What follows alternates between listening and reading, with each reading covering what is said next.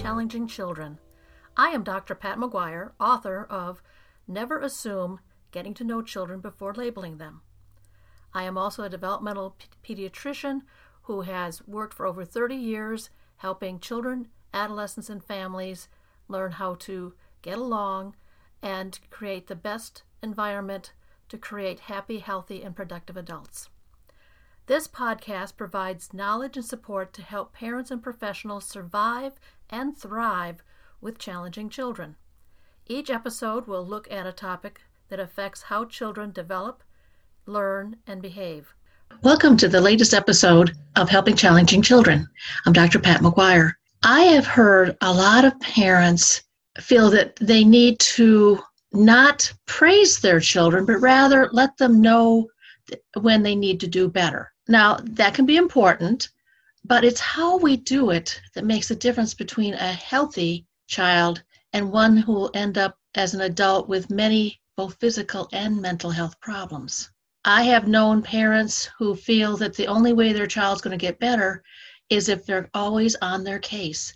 If they're always saying, you know you can do better, you're just not trying. Or why can't you be more like your brother or your sister? Or you're never going to amount to anything if you keep this up. And yet they never acknowledge the effort that the child is making. Like, okay, I noticed that you were able to get half your room cleaned up. What can we do to get the other half cleaned up? Parents and a lot of professionals feel like this is not necessary and it's coddling. But research on the brain has shown that all individuals need positive reinforcement, positive phrases, and a sense of attachment or connectiveness. If we don't provide this, it can affect the development of the brain and lead to long term negative out- outcomes for adults.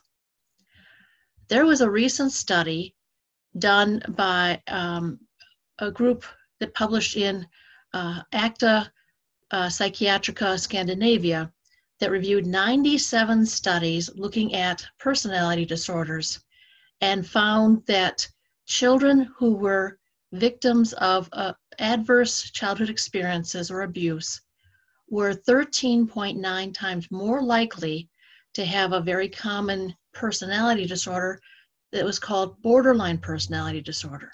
Now, that is kind of scary to think that if you spend a child's youth telling them how bad they are or how worthless they are or that they'll never amount to anything, um, and you add into that possibly uh, physical uh, abuse, which some parents see as just a form of corporal punishment, you're increasing the risk of a child who is going to be a major burden on society who would otherwise have been a, an asset to society.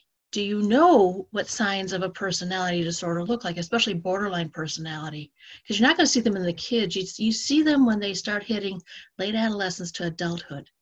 And I'm going to read the typical symptoms uh, that came from the Mayo Clinic website, who also then uh, obtained those from the um, DSM 5, which is the Diagnostic and Statistical Manual, fifth edition. See if any of them sound familiar to any adults you know. So, like I said, I'm going to read it um, just because I want to get it right. And uh, I think it's important for you to understand how actions in childhood can lead to adverse outcomes in adulthood. The first one is impulsive and risky behavior such as unsafe sex, gambling, or binge eating. Do you know people have a problem with binge eating? Unstable or fragile self image. They're always putting themselves down or always seeing themselves as being unworthy. Unstable and in, in intense relationships. So they are very uh, clingy. They can end up um, almost stalking somebody. Up and down moods, often as a reaction to interpersonal stress. They're just very uh, unpredictable. They, they can blow up without understanding why at the littlest thing. Suicidal behavior or threats of self injury. I think that's self evident what that means. Intense fear of being alone or abandoned ongoing feelings of emptiness, frequent intense displays of anger, stress related paranoia that comes and goes. Do any of these sound like people you know? Do you happen to know if their childhood was a little bit stressful? Like yeah, maybe the parents were uh, impossible to please? This is the risk that happens when parents don't understand the three layers of children or when professionals don't understand it. Uh, you can see this happen with teachers that feel like they can't um, give the kids an inch.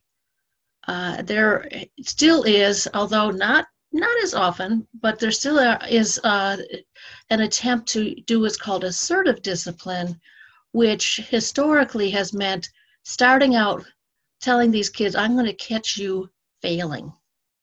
As soon as I catch you failing, I'm going to put your name on the blackboard. And then I'm going to put a check mark next to it. And then for each check mark after that, something's going to happen. Or the system of red, yellow, green lights. Most kids don't start with a green on their desk, they start with nothing. Uh, and then it, they get notified as things are going downhill and eventually try to work their way back up to green. But this is tough because the kids are they're on edge. They don't know what the next disaster, you know, the next mistake is going to be. Now that's where paranoia can come in. That's where feelings of emptiness and low self-worth come in. And if it's not balanced out, these kids go on to have a higher risk of mental and physical disorders. So, as you work with kids today, either as a, a parent or as a teacher or as a child care provider, think about how you're approaching these kids. Are you being authoritative, which means being very clear about what's expected and being both positive in acknowledging progress or attempts and being consistent in holding up to the expectations that you have set out for the child? Or are you being authoritarian, which means that you're just waiting for the next misstep? The child who forgot to tie their shoe, and then you tell them that they're they're just looking to get hurt, or the child that forgets to close the door all the way, and that they're just trying to make you go broke with heating bills. How are you interacting with children? because that can cause an increase in their ACE or Adverse Childhood Experience score. And like I said, these ACEs aren't card games, these ACEs are life scores and how your life is going to turn out. Now, you can balance it out. You can start giving more of the positive, but don't make it empty positive. Acknowledge a recognition of the process Okay, I see that you've started cleaning your room. Hey, you've started your homework. It looks like you've already taken your shower. Great. These are simple things. And believe it or not, it does take more effort to find the positive than the negative, but it's worth so much more. So go out there and start finding the positive in children. Help them recognize what they're doing right what progress they are making.